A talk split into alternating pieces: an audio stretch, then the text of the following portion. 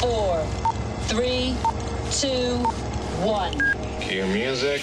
This is Movies First with Alex First.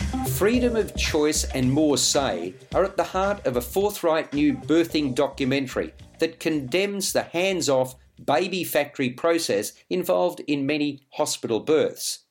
The confronting doco speaks with a litany of women and men who shed light on a broken system that leaves many traumatised.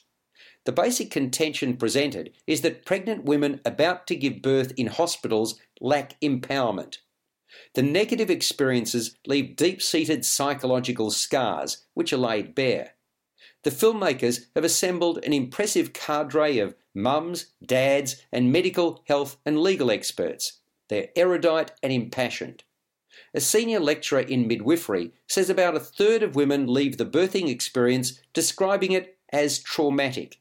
About two thirds of those say it's because of the actions and interactions of care providers. So that references what's being done and said to them during the birth. Over the last century, birth intervention rates have risen dramatically in an increasingly medicalised system. An obstetrician says that Western medicine has a tendency to overtreat and to justify that overtreatment. Now, about a third of all children are born via caesarean section. What those interviewed say makes sense, notwithstanding the fact that rattling around in my mind is concern along the lines of all is fine until it isn't. In other words, a home birth is all well and good, presenting a beautiful, comfortable environment with the presence of not only the nearest and dearest, but a trusted midwife. What happens, though, if there are complications, when time is of the essence? A graph is referenced that points to the Australian Birthplace Study, which looked at 1.25 million births over 13 years.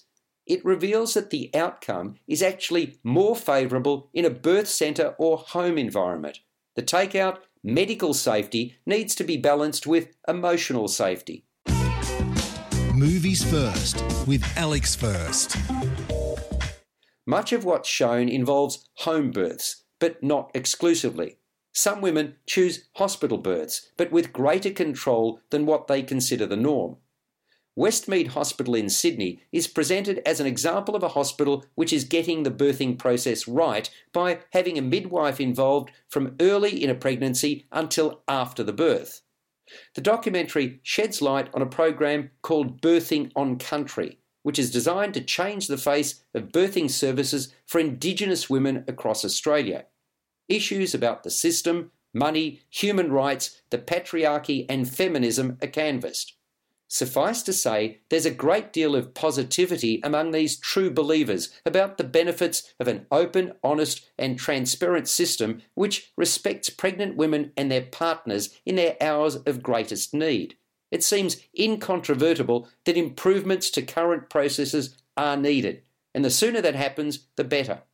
Written, produced, and directed by Jerusha Sutton, Zoe Naylor, and Jo Hunter, with a trio also responsible for researching, casting, cinematography, sound, and lighting. Birth Time the documentary scores an 8 out of 10. You've been listening to Movies First with Alex First. Available at Apple Podcasts, Google Podcasts, Spotify, iHeartRadio, or your favorite podcast player. You can also stream on demand at Bytes.com. This has been another quality podcast production from Bytes.com.